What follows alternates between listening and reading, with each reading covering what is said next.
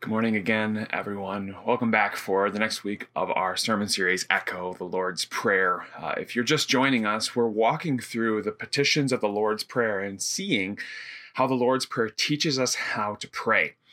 So if you remember back to week one, we talked about how we address God in prayer. We address him as our Father in heaven. And we showed how that changes the posture that we have as we go to God in prayer. Last week, we talked about hallowed be your name. And I would say, if I'm being honest, this was the most challenging thing I have had to go through when thinking about my own prayers. To start every prayer by not asking for something, not worrying about anything, but just praising God for who he is. Stepping back and getting some perspective on who I'm praying to. Taking the time to just be in awe of the greatness of God and that he even allows me to come to him in prayer. And last week, we also adjusted our expectations of prayer, where I think most people see prayer as the chance to get God to move in my direction. We learned that hallowed be thy name actually sets us up to move towards God's direction.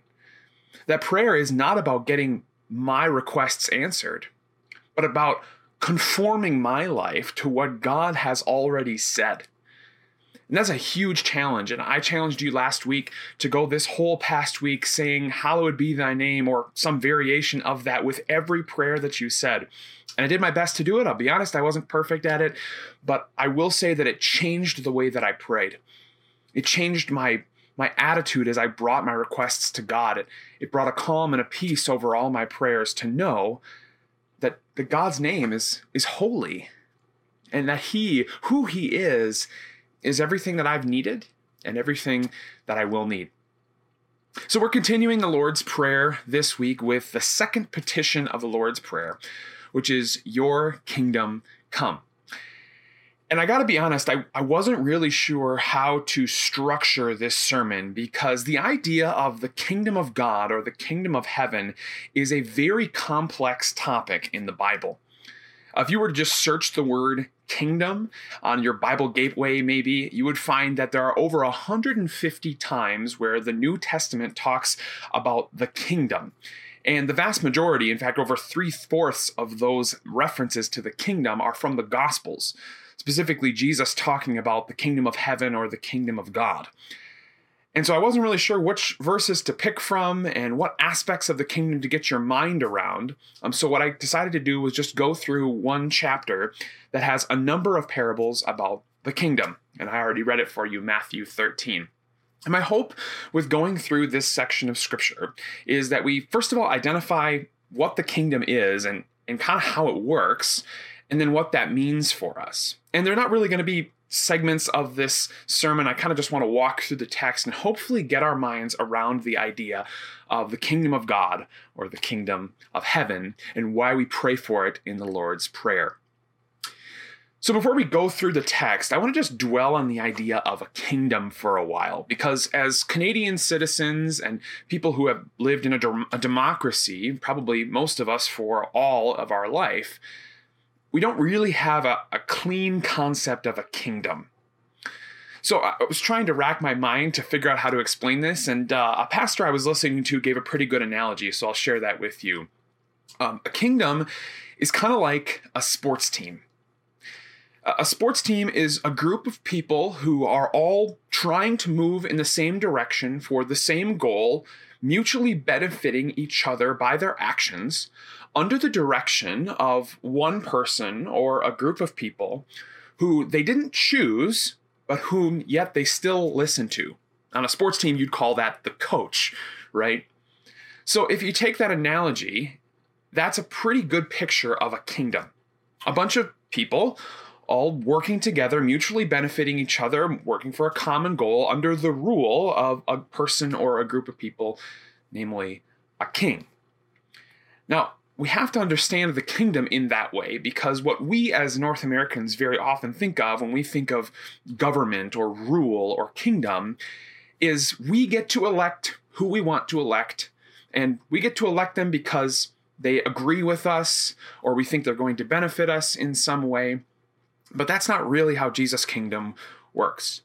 Uh, Jesus' kingdom is a kingdom that we didn't choose for ourselves, but that Jesus chose for us, and that he rules over for our benefit, and that we, underneath his rule, all moving in the same direction, mutually benefit each other as we try to accomplish the goal that he set out in front of us.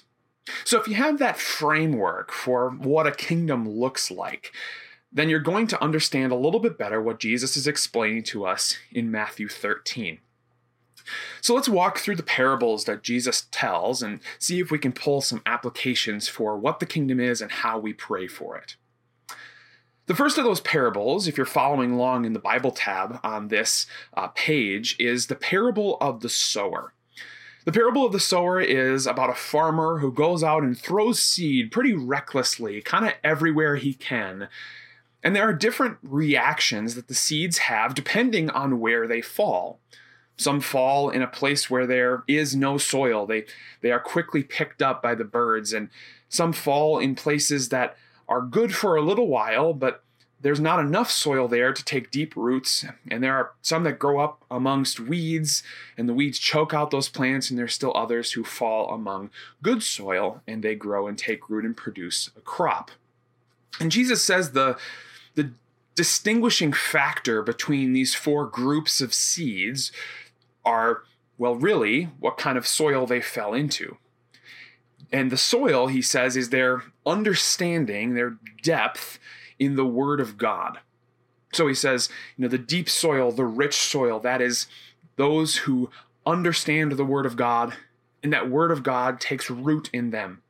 Contrast that with the seed that falls on the path where there is no dirt, there's no soil, there's, there's no understanding there, and the word, it simply is taken away. So what does this teach us? Well, it teaches us a couple things. First thing it teaches us is that the kingdom of God is a kingdom of words. As Jesus explains the parable of the sower, he tells us that the seed is the word of God, the message of the gospel, the good news that Jesus has died on the cross and has risen again to prove that he is the sinless Son of God who takes away our sins and will take us to heaven someday. The kingdom is a kingdom of words. Now, that is in contrast to many other kingdoms that we know. Uh, if we think maybe just of our government right now, our government is not a government, not a kingdom of words. It's a kingdom, yes, of laws that are communicated to us by words, but those words are then enforced by police officers or government officials, bylaw officers, et cetera, et cetera. It's not really a kingdom of words. It's also not a kingdom of words because it's actually a, a physical place on the ground. You can go to the edge of Canada. You can find where Canada stops and the rest of the world continues. But because the kingdom of heaven is a kingdom of words, of words that can be communicated from a couple feet away through someone's mouth into another person's ears, through miles away by writ- writing down something or sending an email, by thousands of miles away through the, mu- the miracle of the internet, the kingdom of heaven can be spread all over the place. And so we understand that the kingdom of heaven is not about being one place in the ground or one church in one location. It's about anywhere God's word is heard and it is understood. Now, another thing that we learn from the parable of the sower is that the kingdom of heaven is like a garden. In contrast to the way maybe we think of our kingdom of Canada, where you become a citizen at one point and you are a citizen until you rescind your citizenship, the kingdom of heaven is different. It's, well, it's like a garden, where seeds are planted, and yes, there is one moment at which that seed breaks open and becomes a plant in the soil that it is planted in. But from that moment on, that plant, it needs care. It needs water, it needs sunlight, it needs to have the weeds pulled from around it, It needs maybe extra fertilizer thrown on it. It needs to be pruned at certain times. All these things need to happen in order for this plant to grow, even if it's in good soil. And so it's important for us to remember that as these words, this kingdom of words, comes out into the world, it will create faith.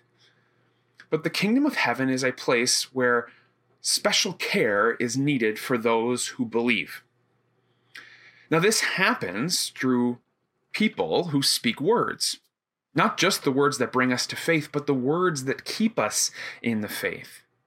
This is one of the reasons that the kingdom of heaven is a place that we renew ourselves in every week when we hear our pastor preach and read the scriptures, every day as we are in the scriptures in our devotional life, every week or month as we're with our life group in community, speaking to other Christians. That watering, that pruning, that all happens in the kingdom of heaven.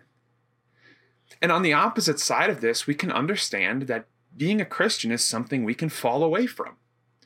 In the same way that there were seeds that went into the ground and they were either burned by the sun or they were choked out by the weeds, there are those who can have true, genuine faith, but then lose it because they don't have the necessary care in order to thrive and survive.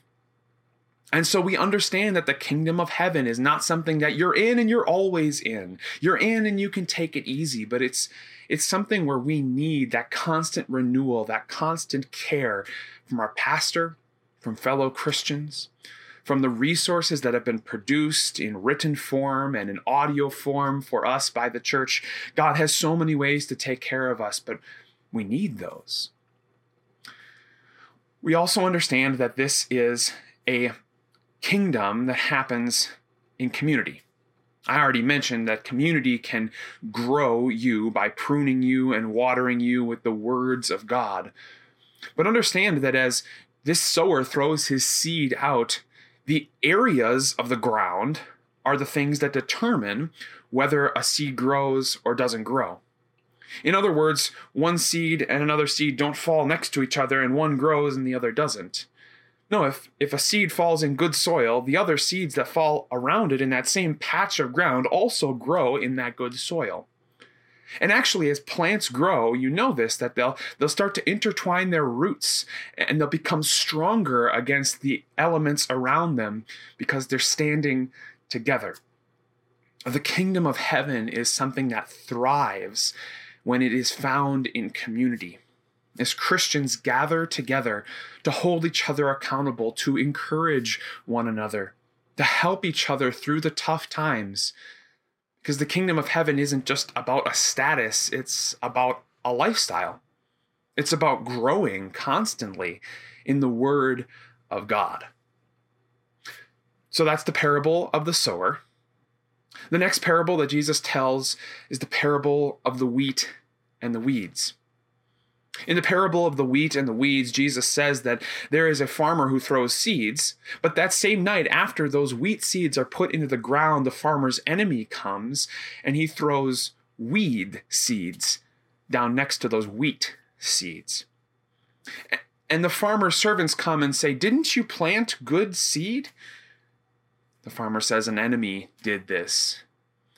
So the, the servants say, "Well, do you want us to pull up the weeds?" And the master says, "No, let them both grow until the harvest time, and then we will separate them."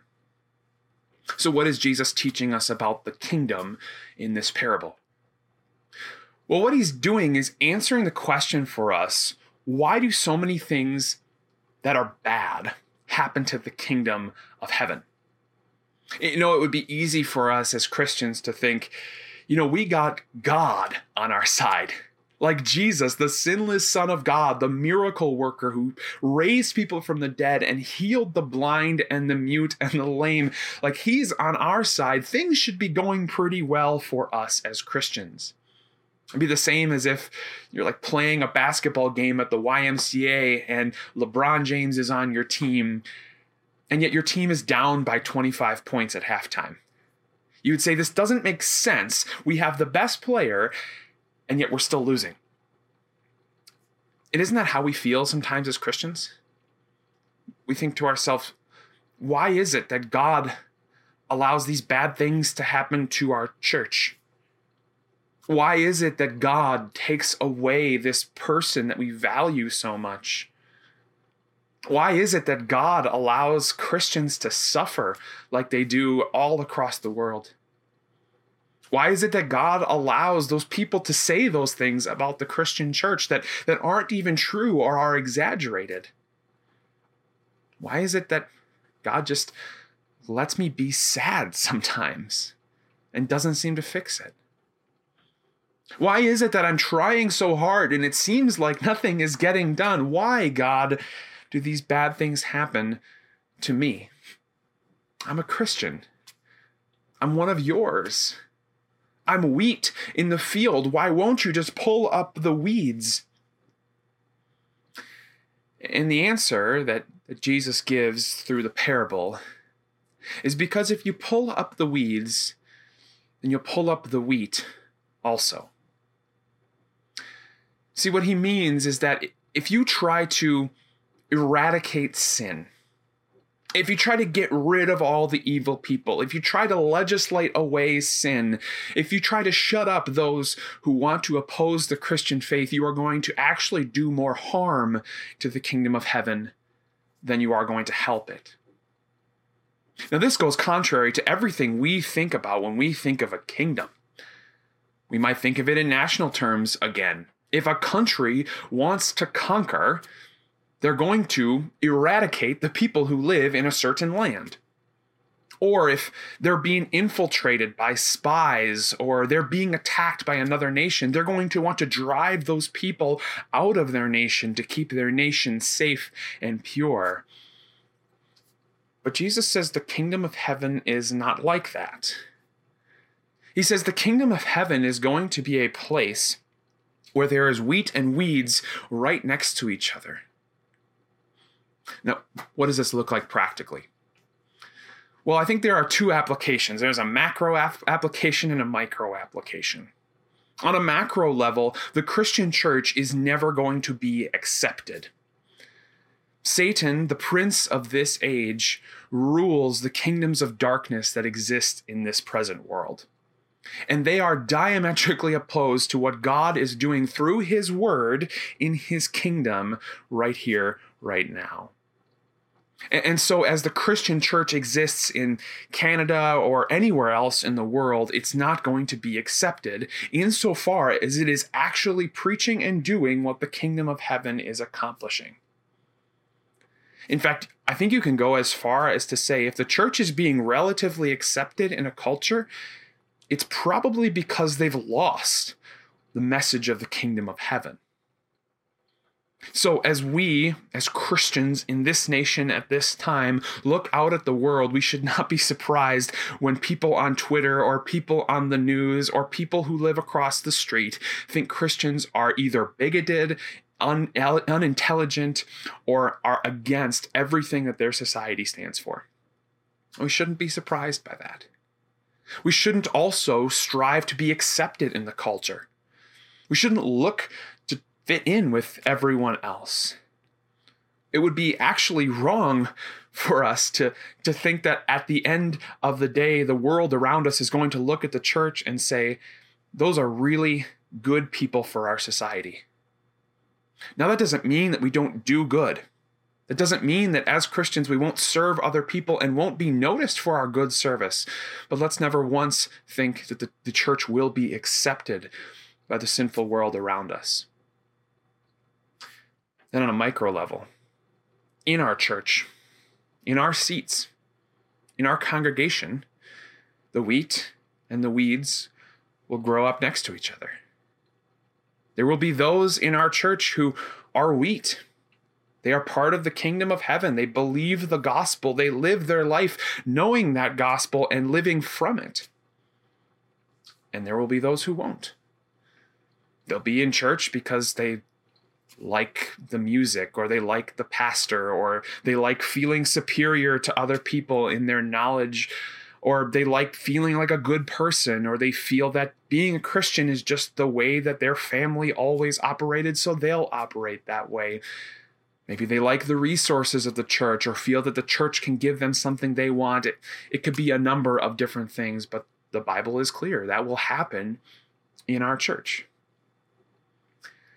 So what does that teach us about the kingdom of heaven?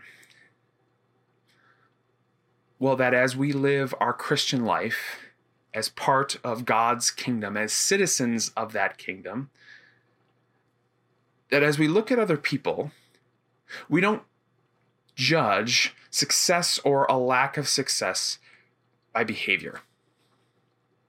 It's easy for us to look at a church or at a Christian and say, because they are doing this or because they're not doing that, they are or are not good. See, the, the kingdom of heaven is a kingdom of words. It's what we learned in the parable of the sower. And so what we do as Christians is we first of all preach the word. We preach the word on Sunday mornings. We preach the word in our private conversations. We preach the word in our homes as families, and we trust that that word, as it is seed that is going to be sown, is going to grow in the places where there is good soil. It doesn't mean we don't throw it in the places where maybe weeds might grow. We still throw it there, because we trust that the Word of God is going to work. It also means that as we look at the world around us or in our congregation, we don't try to pull up the weeds.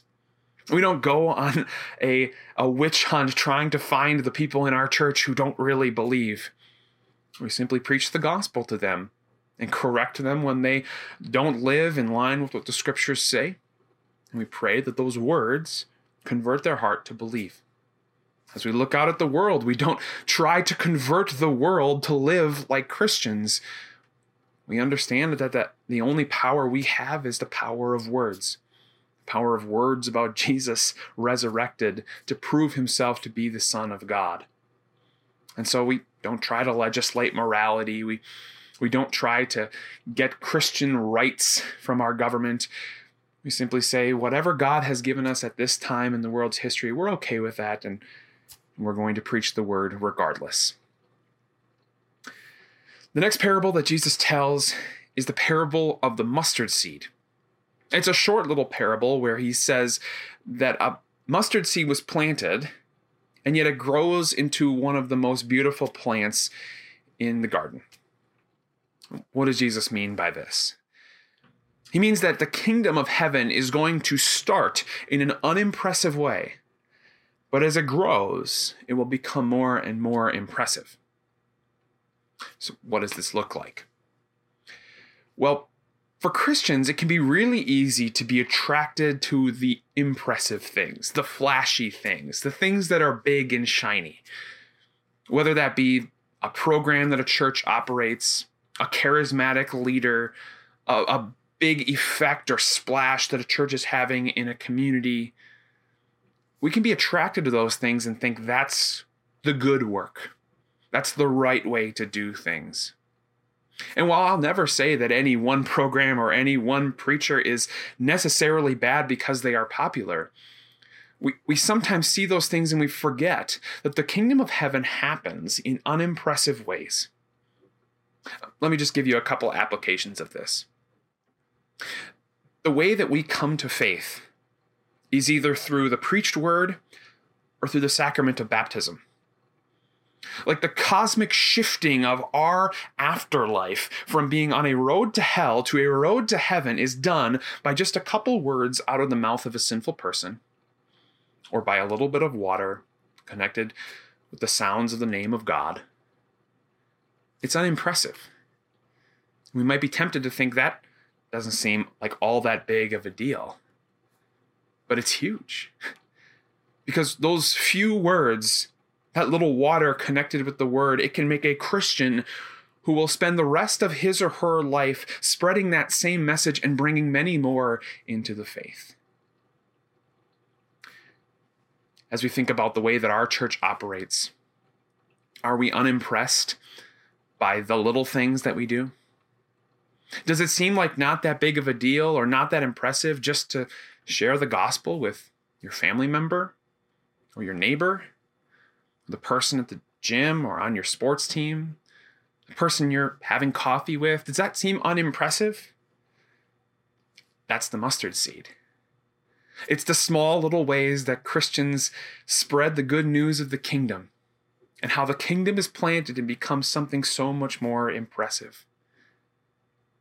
As you think about your baptism, does it seem like an unimpressive little moment in your life? Or do you remember it as the shifting of your afterlife?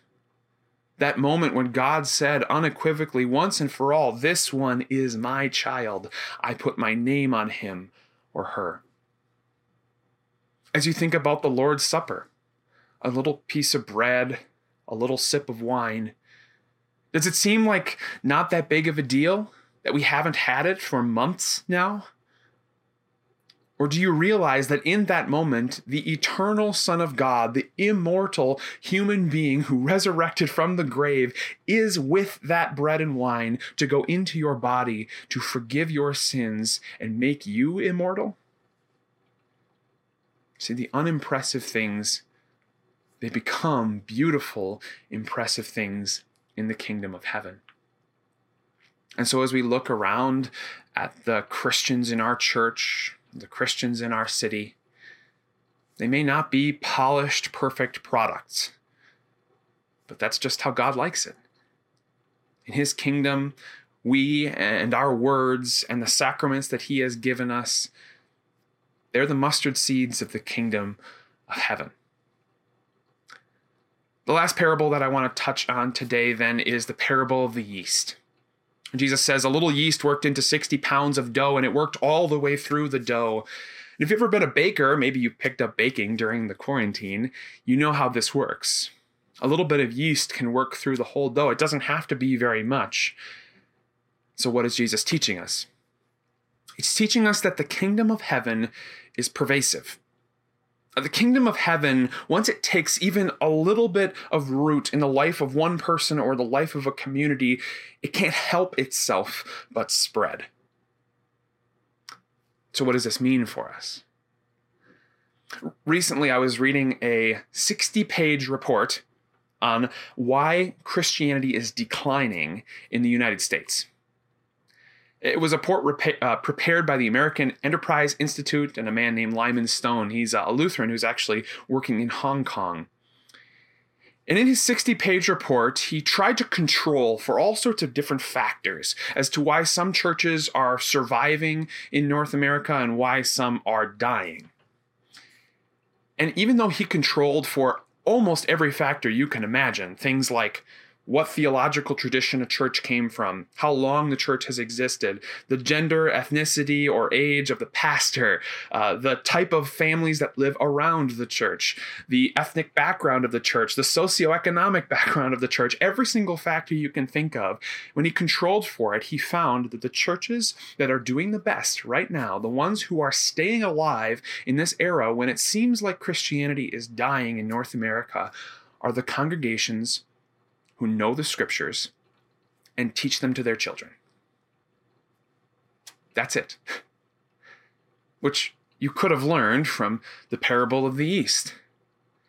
If we're actually willing to preach the word and to teach it to our children, to know it, to live by it, to be constantly intaking it and growing in it, the kingdom of heaven will grow.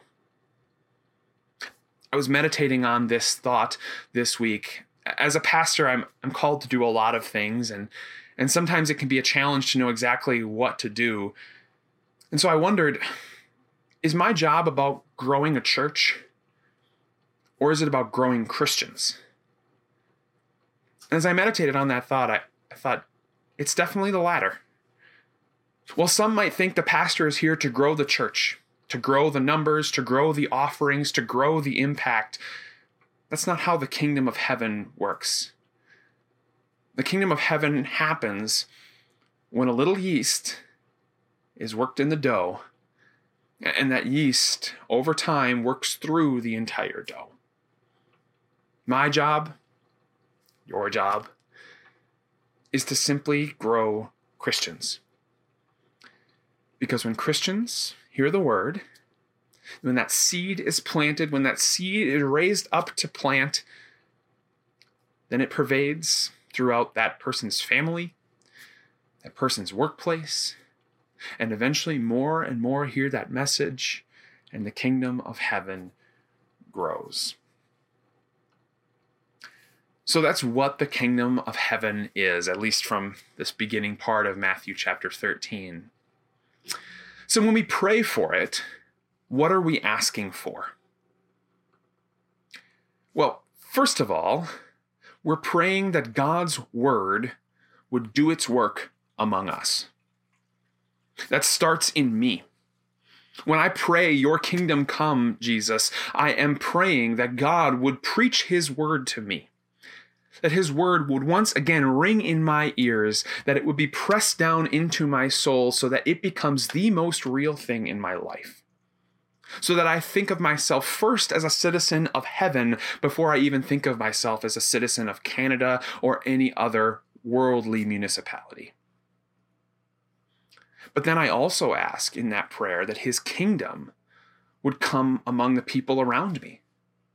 That his word would come from my mouth and others' mouths to bring more to, first of all, hear the gospel and believe it and understand it, but then also to be raised up in it.